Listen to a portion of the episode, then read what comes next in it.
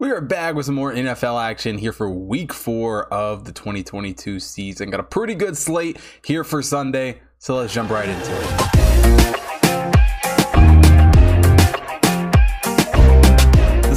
Vikings head to London to kick off week four of the NFL season. The Vikings come into this one as the ninth overall team in the Hot Tip of Power Ranking. The Saints are the 17th overall team. And, you know, for this Saints squad, we're able to get the win in week one, that comeback win against the Falcons, but have dropped their two games since. Really looking for a bounce back here across the pond. For the Vikings, they come back in the fourth quarter last week to get the win over the Lions. And it's a Vikings team that's very, very interesting right now. Obviously, Kirk Cousins leads the way at quarterback, 758 yards on the season for him and five touchdowns to go along with that. Justin Jefferson has been a star wide receiver once again for this Viking squad, 758 yards on the year for him, five touchdowns as well. Um, and Adam Thielen's also been solid. Not to mention Dalvin Cook at running back has played good, 203 yards rushing for him.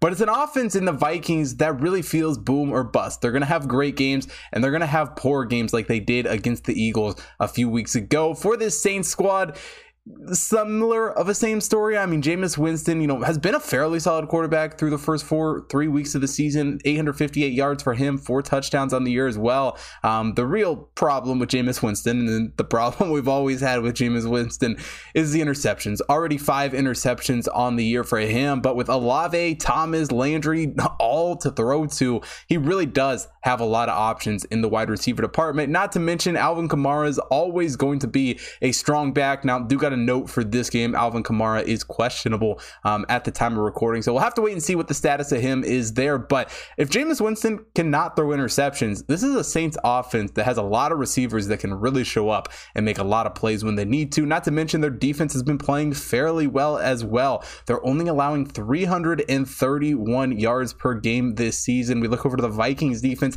haven't played nearly as well this season, giving up 427.7 yards over the first three games games. Jordan Hicks does lead the way on the defensive side of things for the Vikings with 31 tackles this season, but it's a Vikings team that I think got a lot of hype after that week one game, after that good win over the Packers. Don't look great against the Eagles. They were able to beat the Lions last week. Um, but like I said, it's an offense that, in my opinion, is very, very boom or bust. And I think across the pond, they do struggle a little bit here in this game. If the Saints can even do, you know, a remotely good job of limiting turnovers, not throwing interceptions, I think they're able to stay in this game game. I think they're able to keep it competitive, and I think they cover the three. So I'm taking the Saints plus three here against the Vikings.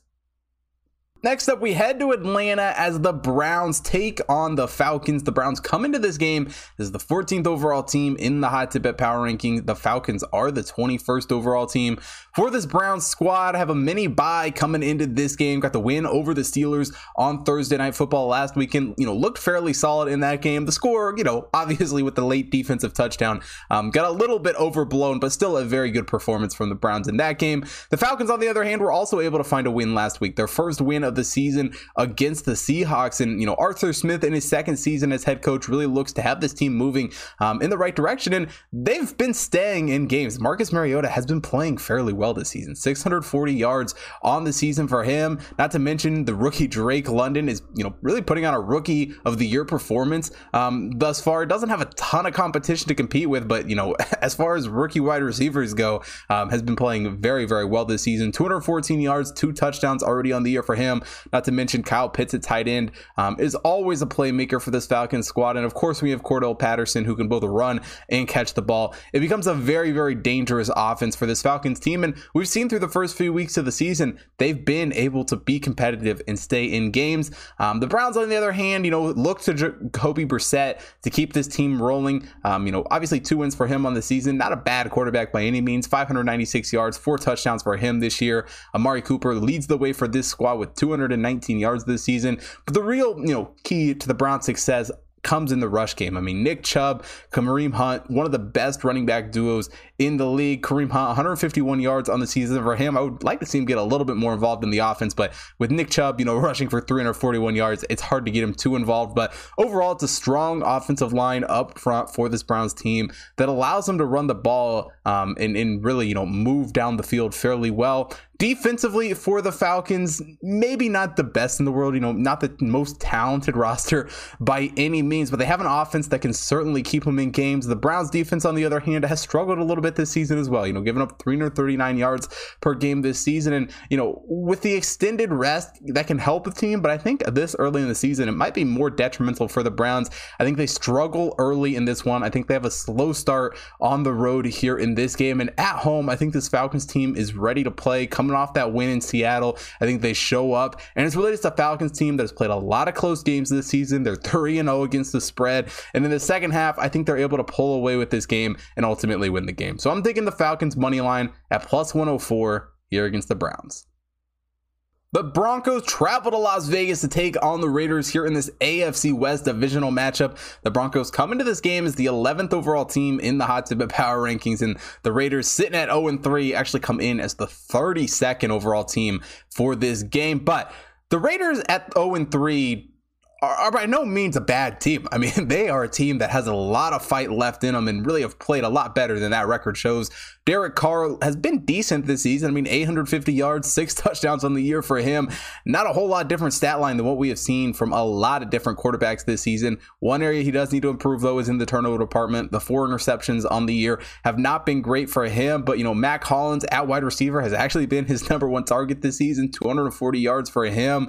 Um, Josh Jacobs has been pretty involved in the offense as well, 192 yards. And even though they haven't won games, it's still an offense that's averaging 364.7 points per game. they're also putting up 21.3 points per game. If they can just limit those turnovers, this offense is in very, very good shape to make a little bit of noise.